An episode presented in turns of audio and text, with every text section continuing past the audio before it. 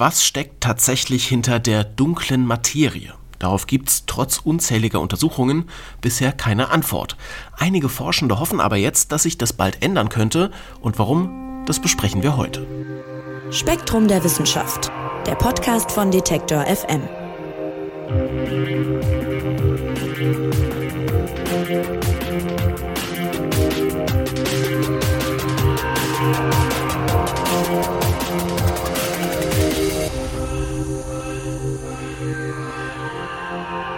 Dunkle Materie. Der Begriff und das ganze Konzept ist eigentlich eine Art Platzhalter für etwas, von dem wir nicht wissen, wie es aussieht oder was es so genau ist. Die Wissenschaft weiß nur, es muss da sein. Aber warum eigentlich? Und wie könnte man die dunkle Materie vielleicht nachweisen? Darum geht's in der aktuellen Ausgabe von Spektrum der Wissenschaft und Mike Zeitz, Redakteur und Physiker, wird uns das ein bisschen näher bringen. Hallo Mike. Hallo Marc. Mike, erstmal, was ist denn die Idee hinter der dunklen Materie? Also warum dunkel und, und wie verhält sie sich der Vorstellung nach dann zur, ich sag mal, normalen Materie?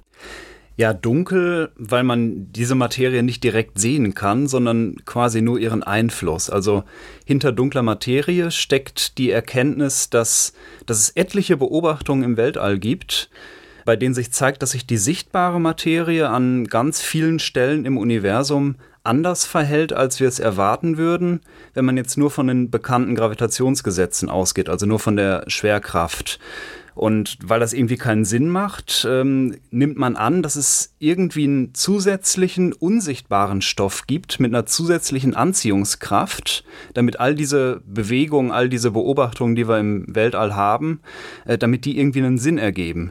Das heißt, diese dunkle Materie, die ist irgendwie da, die wirkt mit ihrer Schwerkraft, aber die wechselwirkt mit normaler Materie praktisch nur mit der Gravitation. Das heißt, die sendet kein Licht aus, die reflektiert keins, die können wir nicht irgendwie messen, anfassen oder sehen und deswegen heißt die dunkel.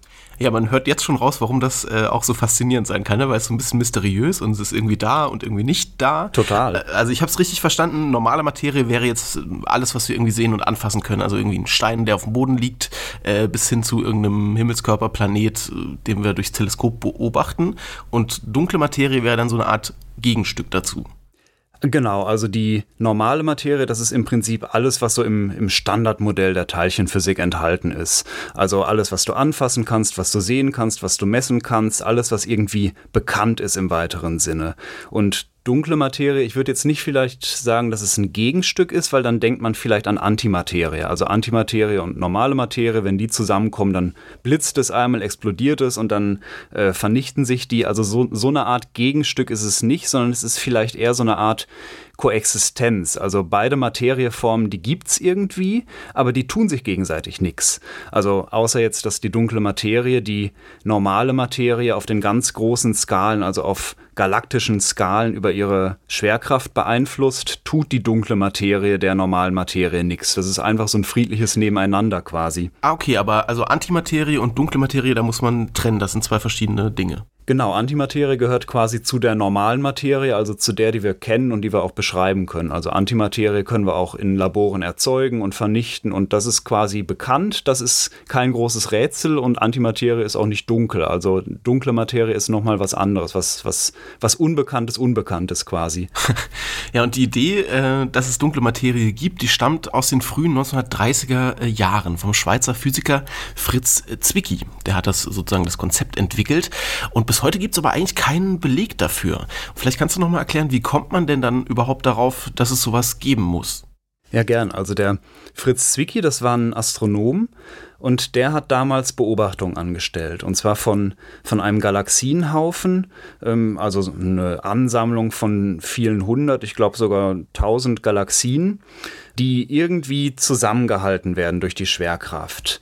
Und in diesem Galaxienhaufen hat er festgestellt, wenn man jetzt nur die Materie zugrunde legt, die man sehen kann in diesem Galaxienhaufen, dann würde der nicht zusammengehalten werden, weil da um einen Faktor von, ich glaube, es waren ein paar hundert, zu wenig Materie drin wäre, um den so zusammenzuhalten, wie man ihn am Himmel sieht. Das heißt, äh, weil er nicht auseinanderfliegt, muss es irgendwie noch eine zusätzliche dunkle Materie, hat Zwicky das genannt, geben. Also irgendwas, was man nicht sieht, was aber Schwerkraft ausübt. Und ähm, das hat ihm damals erwartungsgemäß ziemlich viel Ablehnung in der Fachwelt entgegengebracht, weil man da überhaupt keine Idee hatte, was das denn sein soll.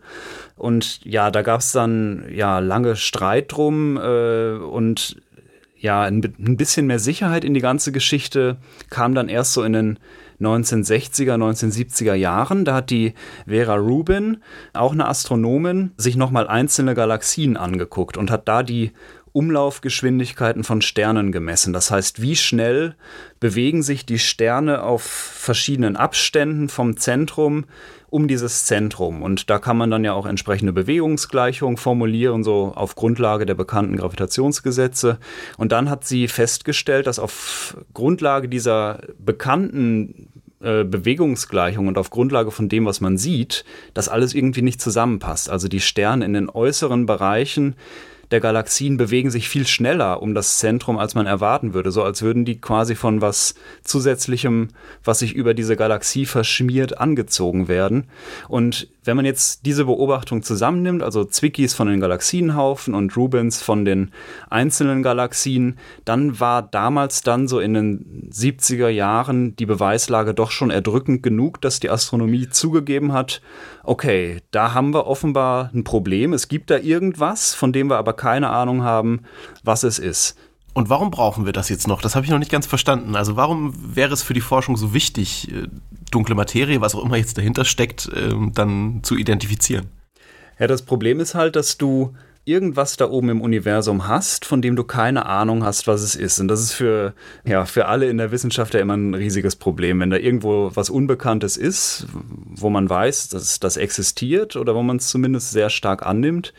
Äh, also es ist einfach eine, eine Frage der Erkenntnis. Und äh, es ist auch so, dass es nicht nur irgendwie um, um so ein, zwei Prozent geht äh, von der Materie, die vielleicht dunkle Materie ist, wo man denkt, ah ja, gut, das kann man sich irgendwie weg erklären oder da findet man schon noch was, sondern das ist wirklich der übergroße Teil der Materie überhaupt müsste dunkle Materie sein. Also es ist tatsächlich so, dass wir mit dem Standardmodell der Kosmologie, dem Standardmodell der Teilchenphysik, dass wir damit nur 5% des Universums erklären können. Und der übergroße Anteil, der entfällt einerseits auf dunkle Energie, das ist nochmal eine andere Geschichte, und dunkle Materie.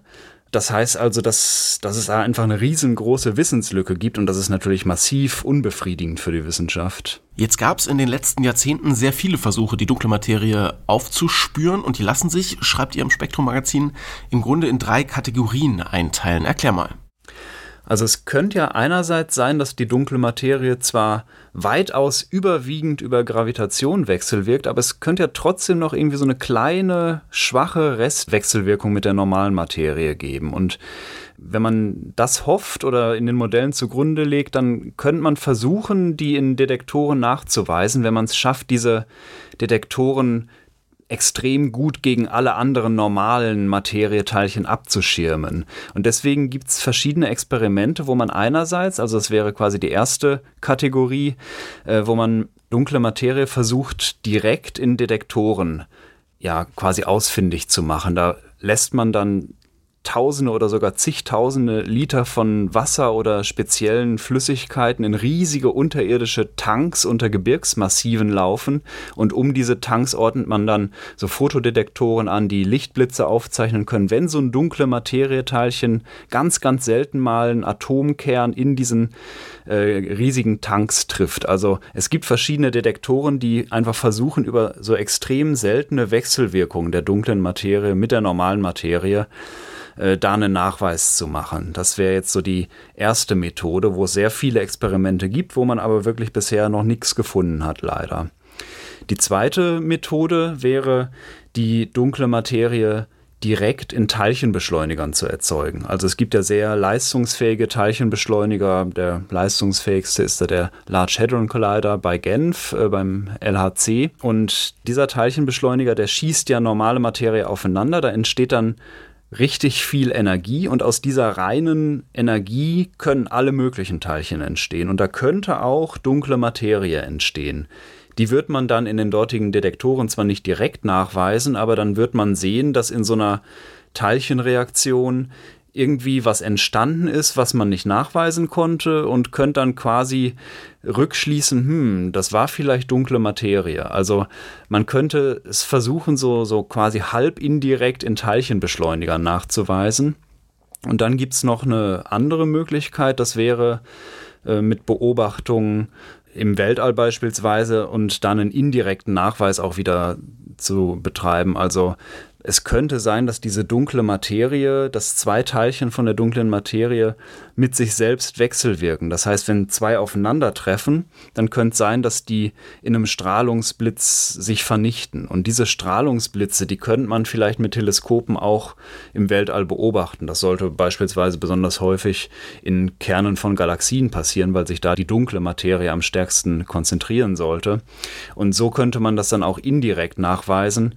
Aber auch da hat man bisher nicht wirklich äh, irgendwas gesehen. Also alle Methoden, mit denen man schon seit Jahrzehnten versucht, die dunkle Materie, die verschiedenen hypothetischen Teilchen, die es da gibt, irgendwie dingfest zu machen, all diese Methoden sind bisher leider fehlgeschlagen. Und bei euch geht es jetzt um einige Wissenschaftlerinnen und Wissenschaftler, die wollen sich noch stärker dem, dem Weltall zuwenden, um da eben Beobachtungen zur dunklen Materie zu machen. Warum denn? Also was glauben die, wird dabei dann besser klappen als bei den ganzen Versuchen, die du gerade beschrieben hast, die ja nicht zum Erfolg geführt haben? Also bei diesen ganzen Versuchen, die ich beschrieben habe, da ist ja immer so ein bisschen die Hoffnung, dass die dunkle Materie trotzdem irgendwie noch so eine Art Restwechselwirkung mit der normalen Materie hat über die Gravitation hinaus. Also es gibt ja vier Hauptwechselwirkungen, die elektromagnetische und dann noch zwei Kernkräfte, die starke und die schwache. Und darüber können es neben der Gravitation vielleicht noch irgendeine Wechselwirkung geben. Aber das muss ja nicht so sein. Also es könnte sein, dass die dunkle Materie praktisch gar nicht mit normaler Materie wechselwirkt, außer über die Gravitation. Oder dass es dafür so extreme Bedingungen braucht, dass wir das in Beschleunigern auf der Erde gar nicht nachstellen könnten oder keine Chance hätten, das mit irgendwelchen Detektoren hier zu messen. Das heißt, ähm, wir können trotzdem noch ins All gucken, weil diese eine Wechselwirkung, die Gravitationswechselwirkung, die wird hier übrig bleiben. Und die kann man im Weltall beobachten. Und ähm, da kann man dann äh, genauer Galaxien vermessen, da kann man sich dann die Strukturen angucken, da kann man vielleicht auch mit Hilfe von Simulationen, mit Computersimulationen bessere Hypothesen für verschiedene Teilchen erstellen. Also man denkt sich irgendein dunkle Materieteilchen aus, ein rein hypothetisches, simuliert das im Computer, wie sich das aufs Weltall auswirken würde im Lauf der Entwicklung und Entstehung des Weltalls und wie man das dann heute messen würde. Und dann misst man tatsächlich nach, dann guckt man sich die Galaxien an und dann sieht man vielleicht, ob da irgendwie sowas äh, in den Strukturen der Galaxien, in den Strukturen der sichtbaren Materie zu sehen ist, was dem vielleicht nahe kommt. Also man kann solche Beobachtungen dann benutzen, um zumindest so ein paar Theorien zu testen, selbst wenn die dunkle Materie gar nicht mit normaler Wechsel wirkt. Und wenn es trotzdem so eine Restwechselwirkung gibt, die aber zu schwach ist, um sie auf der Erde festzustellen, dann gibt es im Universum ja immer noch jede Menge extreme Phänomene, die in irdischen Laboren überhaupt nicht möglich wären. Also es gibt Neutronensterne, es, es gibt äh, wirklich ganz, ganz extrem energiereiche Objekte, an denen könnte man ja vielleicht trotzdem noch so eine Art äh, Restwechselwirkung von dunkler Materie mit normaler sehen. Also es gibt verschiedene Gründe, warum es sich einfach lohnt, lohnt, jetzt ins Weltall zu gucken. Wenn die Hoffnungen, das auf der Erde so direkt nachzuweisen, langsam versiegen, könnte man trotzdem noch an den vielen, vielen Phänomenen, die es im Universum gibt, vieles über die dunkle Materie lernen. Man muss an der Stelle vielleicht auch einmal festhalten, es klingt jetzt die ganze Zeit so, als würde die Wissenschaft da irgendwie komplett im Trüben fischen. Wir wissen natürlich vieles nicht, aber trotz allem gab es durchaus auch wichtige Erkenntnisse. Also vielleicht kann man das auch nochmal hm, rausstreichen. Was wissen wir denn schon über die dunkle Materie? Genau, also wir wissen zwar noch nicht, was genau da draußen ist, also was genau die dunkle Materie ist, aber wir verstehen die Auswirkungen schon immer besser, also wie sich die dunkle Materie auf die Strukturen auswirkt, wie die dunkle Materie vielleicht auch im Lauf der Entwicklung des Universums sich ausgewirkt hat. Also es gibt ja auch jede Menge Computersimulationen, auch seit den 70er, 80er, 90er Jahren, die werden ja immer besser mit jedem Jahr, wo man in diese Computersimulation auch verschiedene Modelle für die dunkle Materie einfließen lassen kann und dann gucken kann, was kommt dabei raus. Und ähm, da kann man dann auch sehr gut sehen, wenn man die Computersimulation mit der Realität abgleicht, ja, äh, wie könnte die dunkle Materie aussehen oder wie eben gerade auch nicht. Also man konnte schon über Beobachtungen und über Simulationen sehr viel, sehr viele Kandidaten, die früher mal gehandelt wurden, auch ausschließen, weil man einfach sehen kann, so wie die sich theoretisch auswirken müssten. Das sehen wir aber nicht im Weltall. Also es ist im Moment zwar noch ein ziemliches Stochern im Dunkeln, aber man kann schon sehr viel ausschließen von Dingen, die die dunkle Materie eben nicht sein kann. Und man kann andererseits eben auch vieles sagen, was die dunkle Materie macht, was man früher eben noch so genau nicht beobachten konnte. Also heute weiß man beispielsweise von, der, von dem Einfluss auf die Strukturbildung von Galaxien, dass die dunkle Materie wahrscheinlich so eine Art Halos nennt man das, also Heiligenscheine äh, um die Kerne von Galaxien bildet, also so eine große Blase quasi, in der sich die Galaxien befinden. Und äh, man weiß auch numerisch inzwischen, also vom, vom Anteil der dunklen Materie, dass die gewöhnliche Materie jetzt im Verhältnis zur insgesamt Schwerkraft erzeugenden Materie äh, so nur etwa ein Fünftel ist. Also dass, dass dunkle Materie vier Fünftel von der Gesamtmaterie ausmacht. Also sowas kann man anhand von Simulationen und auch von Messungen im Universum schon recht genau sehen. Und dadurch kannst du natürlich auch so ein bisschen einschränken, welche Teilchenkandidaten kommen überhaupt noch in Frage und welche sind schon ausgeschlossen. Das ist so ein, so ein bisschen Ausschlussverfahren, aber immerhin, es ist schon ein leichter Fortschritt. Ja, weil du das gerade ansprichst, also Kandidaten gibt's schon, eben abgeleitet aus, aus dem, was du gerade beschrieben hast, ja, aus den Sachen, die man, die man schon weiß. Was ist denn da gerade besonders vielversprechend und warum? Also inzwischen setzt die Astronomie vor allem auf kalte dunkle Materie. Die heißt deswegen so, weil sie sich äh, relativ langsam durchs Universum bewegt. Also das ist natürlich immer relativ, aber kalte dunkle Materie, das sind relativ langsame Teilchen, die dafür tendenziell vielleicht auch ein bisschen schwerer sind. Also es war lange Zeit ein sehr heißer Kandidat, das WIMP heißt das, also W-I-M-P für äh, Englisch Weakly Interacting Massive Particle, aber es ist auch so ein bisschen ein ein Wortspiel, ein Sprachspiel mit dem Begriff für Schwächling.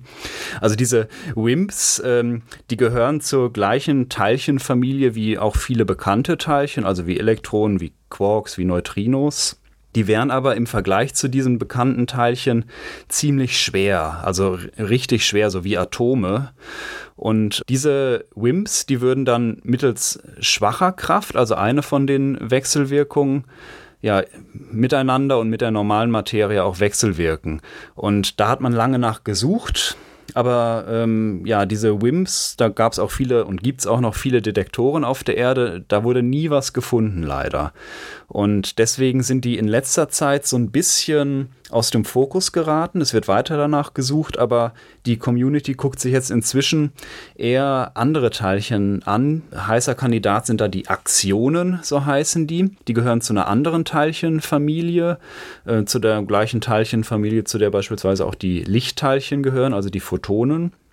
Und weil die zu einer anderen Teilchenfamilie gehören, unterscheiden die sich auch in ihrem Verhalten. Also die können beispielsweise so einen gemeinsamen quantenphysikalischen Zustand einnehmen. Man sagt dann, die kondensieren.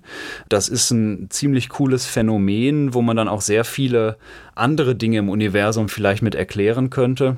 Das ist alles relativ kompliziert, dann im, im tatsächlichen Detail, stammt aus Erweiterungen von, von quantenchromodynamischen Theorien und so, aber das ist jedenfalls ein neuerer Teilchenkandidat, der ähm, ja im Moment heiß gehandelt wird, wo auch jetzt neue Detektoren am Netz sind und neue Experimente gestartet werden, wo man versucht, die nachzuweisen.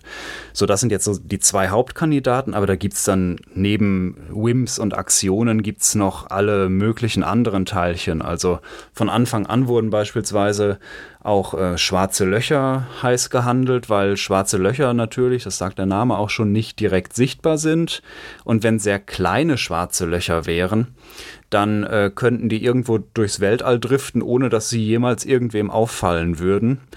Das wurde anfangs ein bisschen äh, ja, belächelt und dann auch bald ausgeschlossen. Inzwischen gibt es aber wieder Szenarien, unter denen das funktionieren könnte. Also da ist die Wissenschaft selbst immer noch so ein bisschen im Streit. Es gibt auch andere dunkle Objekte, die man nicht direkt sehen kann. Das könnten ganze Planeten sein, die durchs Weltall vagabundieren, die man aber ohne Sonne daneben quasi gar nicht sehen kann. Also es gibt extrem viel. Auch Neutrinos äh, sind, sind auch unter den Kandidaten. Es gibt sogar etwas ketzerisch die Möglichkeit, dass die Materie, die wir kennen, dass die tatsächlich alles ist, was es gibt, dass es gar keine dunkle Materie gibt, sondern dass tatsächlich die, die Gleichungen der Gravitation falsch sind. Auf den Skalen, auf denen wir die dunkle Materie beobachten, könnte es sein, dass wir da nochmal an die Gravitationsgleichungen, an die Relativitätstheorie ran müssten, weil die vielleicht auf diesen riesengroßen galaktischen und kosmischen Skalen, weil die da vielleicht anders funktioniert, als wir es wissen. Das ist ein bisschen ketzerischer Gedanke, das ist auch immer noch so ein Außenseitergedanke, aber sogar das wäre möglich. Also quasi die andere Richtung, dass es äh, gar keine dunkle Materie gibt, wäre auch noch denkbar. Im Moment aber ist vor allem die Suche nach verschiedenen Teilchenkandidaten immer noch das, das heißeste Thema in der Physik. Also ja, da gibt es jede Menge Kandidaten. Vieles wurde ausgeschlossen, aber es ist wirklich noch ein komplett offenes Rennen. Mhm. Jetzt haben wir auch vorhin schon gehört, das ist in den 1930er Jahren entstanden, also die Idee, dass es sowas wie dunkle Materie geben müsste. Mike, abschließende Frage, das ist jetzt fast 100 Jahre her, also und bisher wurde nichts gefunden. Wie sieht's denn aus? Geht da irgendwie was in den nächsten Jahren? Glaubst du, dass wir irgendwie auf dem richtigen Weg sind, das Rätsel zu lösen der dunklen Materie oder ist es sozusagen was, womit wir uns noch lange beschäftigen werden? Ja, du stellst mir solche Fragen ja häufiger mal zum Abschluss äh, und ich gebe mich da häufiger mal optimistisch. In dem Fall, also bei der dunklen Materie, da kann ich wirklich überhaupt nicht sagen, ob da irgendwo ein Licht am Ende des Tunnels ist. Also ähm, wie, wie bald oder ob überhaupt wir da dunkle Materieteilchen ausfindig machen, das steht noch völlig in den Sternen. Es gibt halt einfach noch keine eindeutigen Hinweise. Es gibt viele Theorien, die auch immer mehr eingegrenzt werden. Man kann immer mehr Kandidaten ausschließen, aber dann denken sich Theoretikerinnen und Theoretiker wieder neue Kandidaten aus. Also es fehlt einfach noch so dieser klare experimentelle Hinweis klar, da ist natürlich immer die Hoffnung, es gibt immer wieder neue Instrumente, es gibt neue Teleskope, die ans Netz gehen, ähm, es gibt Durchmusterungskampagnen, weil du natürlich auch, wenn du das All kartierst, immer auch irgendwie nebenbei quasi so ein bisschen die dunkle Materie mitkartierst, indirekt über die Auswirkung auf die Strukturen oder wie sich die dunkle Materie beispielsweise auch in Gravitationslinsen bemerkbar macht. Das heißt, wie sie das Licht ablenkt durch ihre Schwerkraft in den Strukturen des Alls, in den Verteilungen der Sterne. Also da kannst du schon immer irgendwie aus den genaueren Messungen, die die Teleskope machen, auch genauere Rückschlüsse ziehen. Aber so richtig dieser heiße Hinweis fehlt eben seit Jahrzehnten. Und äh, solange man nicht wirklich genau weiß, wonach man sucht, ist es auch immer schwer, was zu finden. Also es ist weiter ein offenes Rennen und ich mag mich da jetzt echt nicht festlegen, ob wir in den nächsten 10, 20, 30 Jahren da weiterkommen oder ob es einfach ein großes Mysterium, vielleicht sogar das größte Mysterium der Astronomie bleibt. Äh, das ist völlig offen. Das ist völlig offen. Licht ins Dunkel der dunklen Materie bringen. Das wollen Forscherinnen und Forscher gerne. Aber Mike, du hast es auch gerade gesagt, ob das überhaupt jemals klappt, das ist eigentlich unklar und noch gar nicht abzusehen. Den Artikel zu dem Thema findet ihr im aktuellen Spektrum-Magazin. Das gibt es jetzt überall im Zeitschriftenhandel und online auf spektrum.de zu kaufen. Und ja, Mike, dir sage ich vielen Dank fürs Erklären und Mitnehmen in die dunkle Materie. Sehr gern. Und auch bei euch bedanke ich mich ganz herzlich fürs Zuhören. Lasst uns doch eine Bewertung da, wenn euch gefällt, was wir hier machen. Und abonniert gerne den Spektrum Podcast in eurem Player. Nächste Woche gibt es eine neue Folge. Mein Name ist Marc Zimmer und ich sage Tschüss und macht's gut. Spektrum der Wissenschaft, der Podcast von Detektor FM.